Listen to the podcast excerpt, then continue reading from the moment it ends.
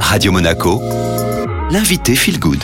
Le vendredi est dédié au développement personnel et vous retrouvez votre coach Linda Posé. Bonjour Linda. Bonjour Julia. Aujourd'hui Linda, on va regarder ensemble ce qui mène à la dépression pathologique, les fameux pièges et surtout comment les éviter. Et oui, j'ai constaté Julia que bien souvent lorsque les gens viennent me voir, c'est qu'ils sont en plein deuil, alors plus ou moins conscients et des deuils plus ou moins puissants. Cela peut aller du deuil d'une personne, d'une relation, d'un travail, d'un couple, d'une famille, ou encore lâcher, faire le deuil d'un état d'être, de faire et de dépendance. Mais finalement, toute notre vie nous faisons des deuils, des grands et des petits. Alors le deuil est un processus actif et important pour que nous puissions avancer dans nos vies et ne pas stagner. C'est un processus de changement. Cela va nous demander de lâcher prise, lâcher le contrôle, les peurs. Et même parfois, cela nous est imposé par la situation. Et cela peut être vécu comme un véritable drame, incapable d'accepter et de traverser ces étapes. Puisque vous parlez euh, de deuil, on a le deuil, on va dire, normal et le deuil pathologique. Quelles sont les différences entre les deux? On démarre peut-être avec le deuil normal. Alors le processus sain est de traverser les fameuses sept étapes du deuil, avec bien sûr des allers-retours et se laisser une bonne année pour transformer et passer à l'acceptation et sur de nouveaux objectifs de vie. Le deuil pathologique, lui, est encore un deuil non résolu et celui-ci perdure plus d'un an avec des ruminations importantes, voire des bouffées délirantes ou une dépression sévère et profonde. Le choc émotionnel, qui est la première étape du deuil, qui est un véritable traumatisme, est la première étape, suivie d'une dépressurisation et qui est très douloureuse. Donc c'est OK et c'est tout à fait normal. Arrêtons de vouloir le fuir.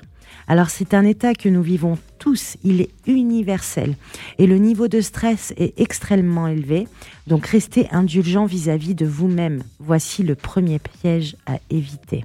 Donc vous le dites, le premier piège finalement à éviter pour ne pas tomber dans un deuil pathologique, c'est vraiment de ne pas se juger. Exactement, de rester tolérant, d'accepter que cette étape soit douloureuse et que la culpabilité peut être grande, avec une foule de suppositions qui viennent l'alimenter. Par exemple, j'aurais dû faire ci, j'aurais dû faire cela, j'aurais peut-être dû être comme ci ou comme cela, j'aurais dû lui dire je t'aime ce jour-là, ou bien encore répondre au téléphone.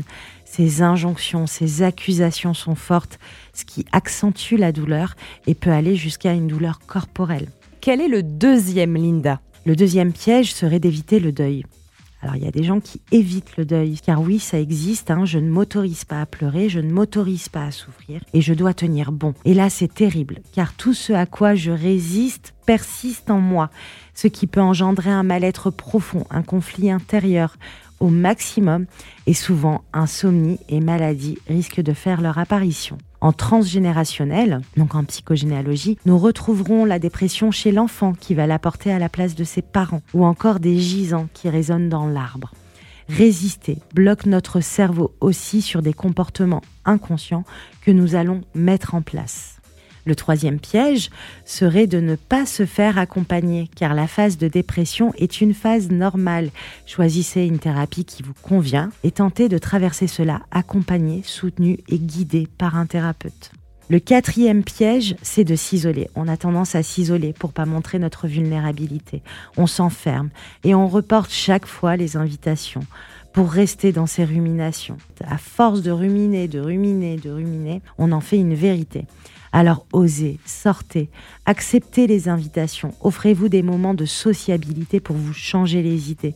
Et puis ça va un petit peu de pair parfois avec l'isolement. Linda, euh, quand on traverse une phase euh, un petit peu plus basse que les autres, on a tendance à euh, ne pas vouloir parler, on souffre en silence parce qu'on ne veut pas se montrer vulnérable, on a peur d'être faible alors que finalement on est juste humain. Alors quel est le mot de la fin justement pour arriver à bien vivre ces étapes du deuil et ne pas tomber dans une phase de dépression? Je rappelle donc que les étapes du deuil sont normales pour éviter le cercle vicieux qui mène à des deuils pathologiques Faites-vous aider vraiment. N'oubliez pas que le deuil est porteur de renouveau, de changement.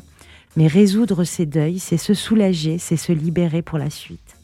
Mais aussi libérer nos générations futures et nos proches à ne pas les porter.